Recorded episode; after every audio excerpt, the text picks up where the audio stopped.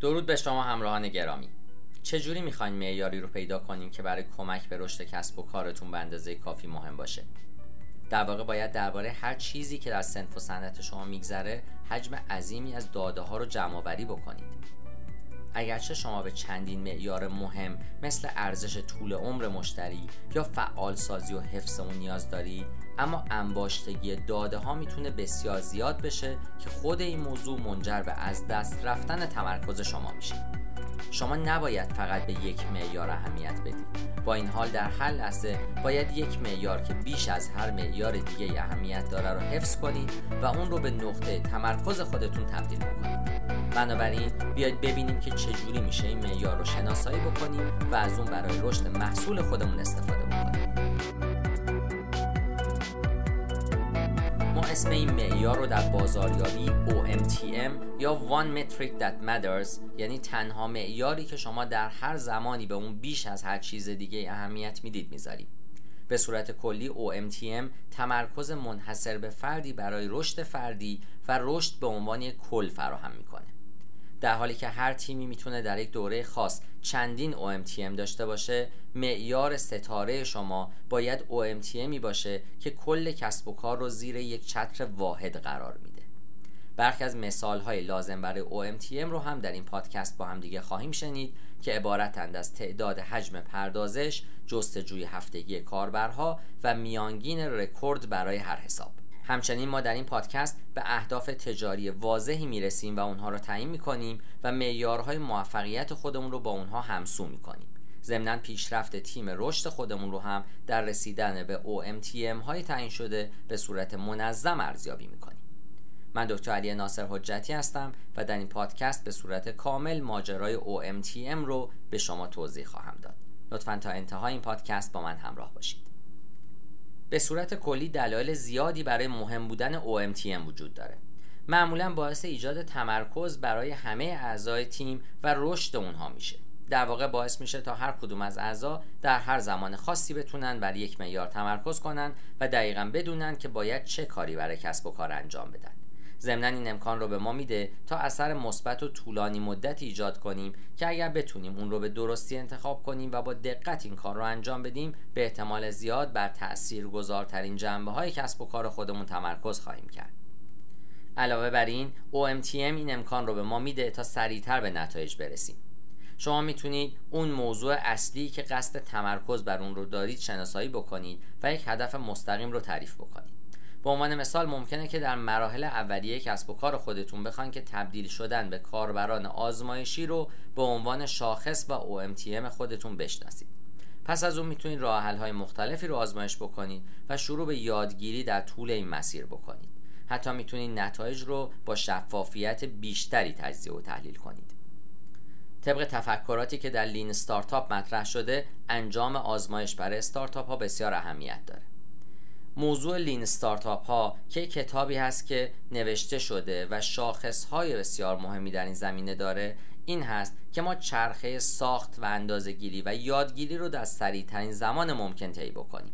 طبیعتا این کار به اعضای تیم کمک می‌کنه تا یاد بگیرن که چجوری می‌تونن پروژه هاشون رو به صورت مؤثری اجرا کنن و باعث میشه تا فرهنگ آزمایش در سراسر کسب و کار ایجاد بشه.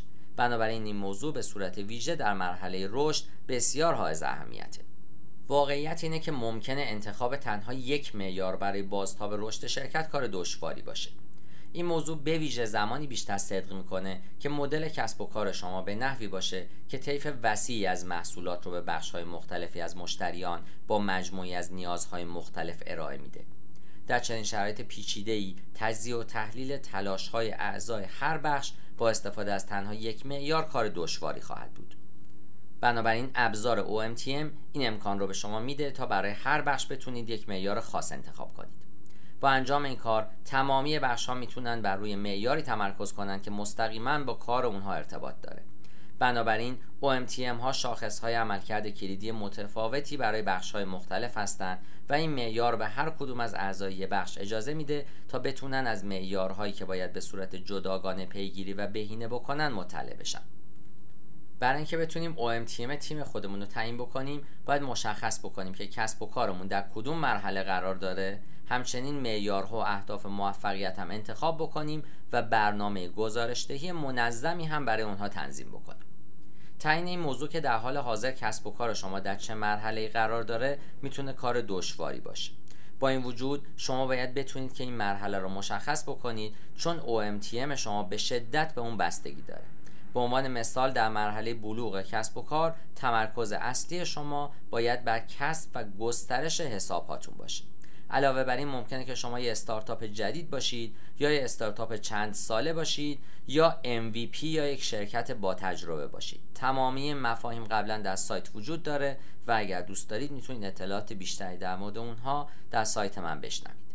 مشخص کردن این مرحله کار مهمیه چون باید در هر مرحله استراتژی های بازاریابی مختلفی رو ایجاد بکنیم و اهداف کوتاه مدت شرکت ها با اهداف دیگران ممکن هست متفاوت باشه.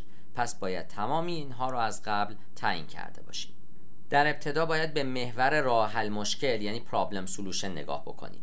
در اینجا شما مشکل یا فقدان اون رو در بازار کشف می‌کنید و راه حل مناسبی برای اعتبار سنجی مدل کسب و کار ارائه می‌کنید. پس از اون باید به محور محصول بازار یا product market و محور زبان بازار یعنی language market نگاه بکنید و اونها رو کشف بکنید. شما باید بازار و رقبای خودتون رو به صورت کامل بررسی بکنید تا ببینید که آیا محصول شما با بازار مطابقت داره یا نه.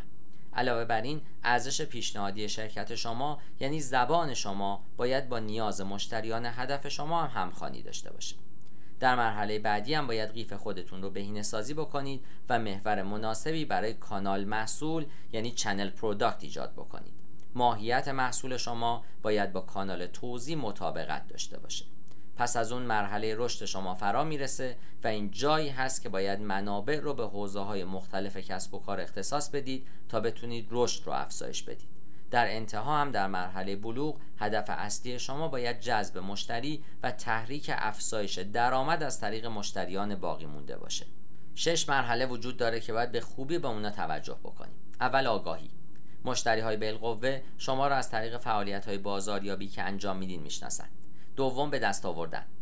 بازدید کنندگان برای اجرای آزمایشی ثبت نام می‌کنند. سوم فعال سازی کاربرهای آزمایشی به ارزش محصول شما پی می‌برند. چهارم درآمد. مشتری ها باعث ایجاد درآمد میشن و پول بیشتری رو از طریق پیش فروش، فروش مکمل و افزودنی ها خرج می‌کنن. پنجم حفظ. مشتری ها اشتراک های خودشون رو تمدید می‌کنن چون ارزش مکرری از شما دریافت کردن و ششم هم ارجاع. مشتری ها به طرفداران وفادار برند تبدیل میشن نظرات مثبتی ارائه میدن و بازاریابی دهان به دهان انجام میدن. می‌تونید به منظور کشف تنگناهای موجود در قیف و توسعه OMTM خودتون از نرخهای تبدیل بین هر دو مرحله هم استفاده بکنید. حالا وقت این رسیده که معیارها و اهداف موفقیت رو انتخاب کنید. شما باید اهداف کسب و کار خودتون رو به صورت واضحی مشخص بکنید و سپس معیارهای موفقیت خودتون رو با توجه به اونها مشخص بکنید فرض کنید که شرکت شما الان در مرحله مقیاس بندی یا رشد قرار داره و در حال حاضر باید بتونید پایگاه مشتری خودتون رو بر اساس درآمد، بازخورد و میزان استفاده از محصول مشخص بکنید. طبیعتا این کار به شما امکان میده تا مناطق پرخطر کسب و کار خودتون رو شناسایی کنید. اگه هدف شما اون هست که در عرض یک سال نفوذ 20 درصدی در بازار داشته باشید طبیعتا OMTM یک فصل شما می‌تونه کاهش 50 درصدی نرخ ریزش باشه که با هدف دستیابی به رشد مرکب تعیین میشه. همچنین OMTM شما می‌تونه ورود مشتری جدید هم باشه. پس از اون برنامه گزارشدهی منظمی برای OMTM های خودتون تنظیم می‌کنید. مرحله آخرینه که یک برنامه ریزی منظم و گزارشدهی عالی برای OMTM های خودتون تنظیم بکنید. زمانی که برای دوره خاص OMTM تعریف کردین نیاز هست تا به منظور تجزیه و تحلیل و ارزیابی پیشرفت رسیدن به هدف برنامه های گزارشدهی منظمی ایجاد بکنید.